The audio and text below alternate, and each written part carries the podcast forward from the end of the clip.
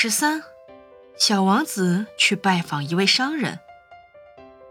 第四座星球属于一位商人，这个人忙得不可开交，所以小王子的到来时，他连头都没抬。早上好，小王子对他说：“你的香烟灭了。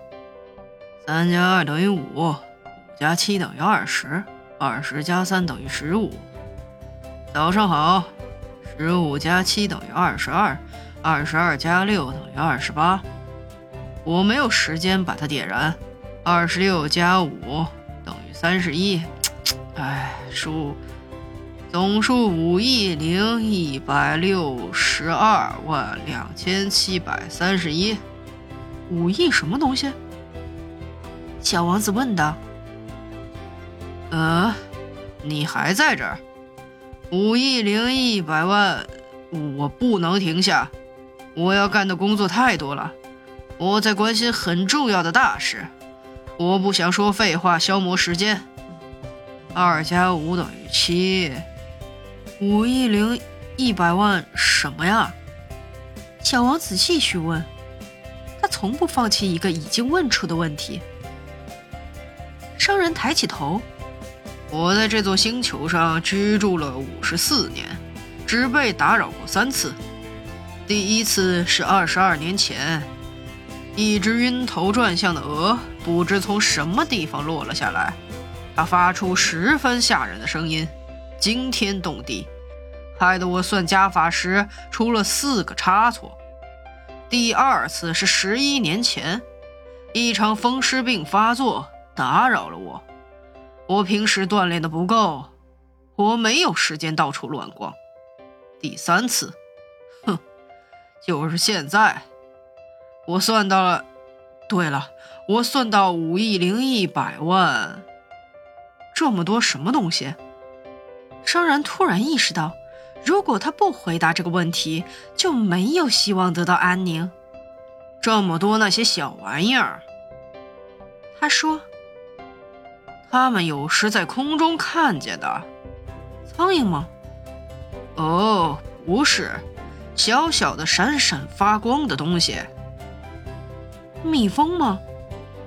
哦，不是，是金色的小物体，可以让懒人们在幻想中消磨时间的。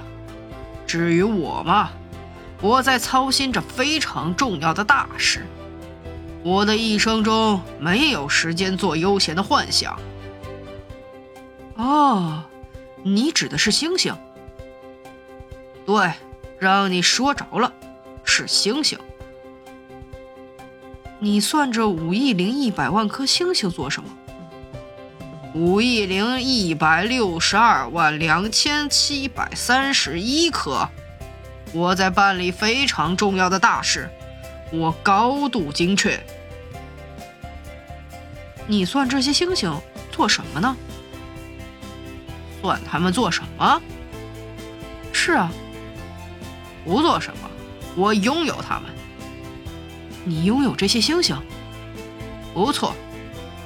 可是我见过一位国王，他，国王并不拥有，他们只是统治，这是截然不同的两码事。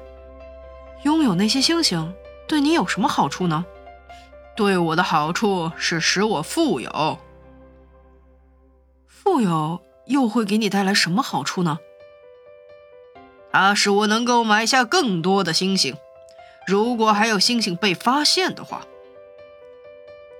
这个人，小王子对自己说，思考问题的方式有点像那位可怜的酒鬼呢。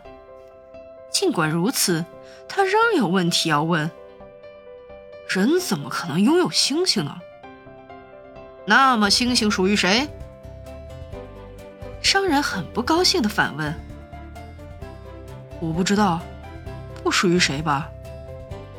那么他们就属于我，因为我是第一个考虑这个问题的人。这一切有必要吗？当然。”一颗钻石不属于任何人，你找到了，它便是你的；一座小岛不属于任何人，你发现了，它便是你的。你在别人之前想出一个主意，你便得到了它的专利，它是你的了。所以，就我来说，我拥有那些星星，是因为在我之前，从没有人想要拥有过它们。对，这倒是真的。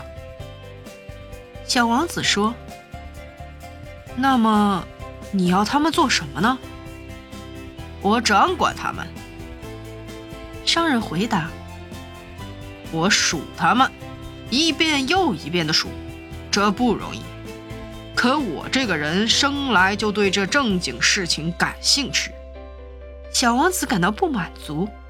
如果我拥有一条丝绸围巾，他说：“我可以把它围在我的脖子上，随身带着。如果我拥有一朵花，我可以把它摘下来，随身带着。可你不可能从天空中摘下星星。对，但是我可以把它存入银行。那是什么意思呢？就是说，我把星星的数目写在一张小纸片上，然后我把这张纸片放进一只抽屉，再用一把钥匙把抽屉锁起来。这就完了，这就足够了。商人说：“真有趣。”小王子想：“怪有诗意的，可惜根本不是什么重要的大事。”对于什么是重要的大事，小王子有着和那些大人们截然不同的看法。我自己拥有一朵鲜花，他继续和商人交谈。我每天给他浇水。我还拥有三座火山，我每清些为他们清扫灰烬。我也清扫那座死火山，谁说的准呢？我对火山有帮助，我对花也是有用的，那才是我拥有它们的意义。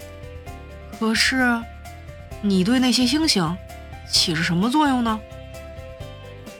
商人张开嘴巴，却找不出话来回答，于是。小王子离开了。大人们实在太离奇了。他这么说了一句，便继续他的旅程了。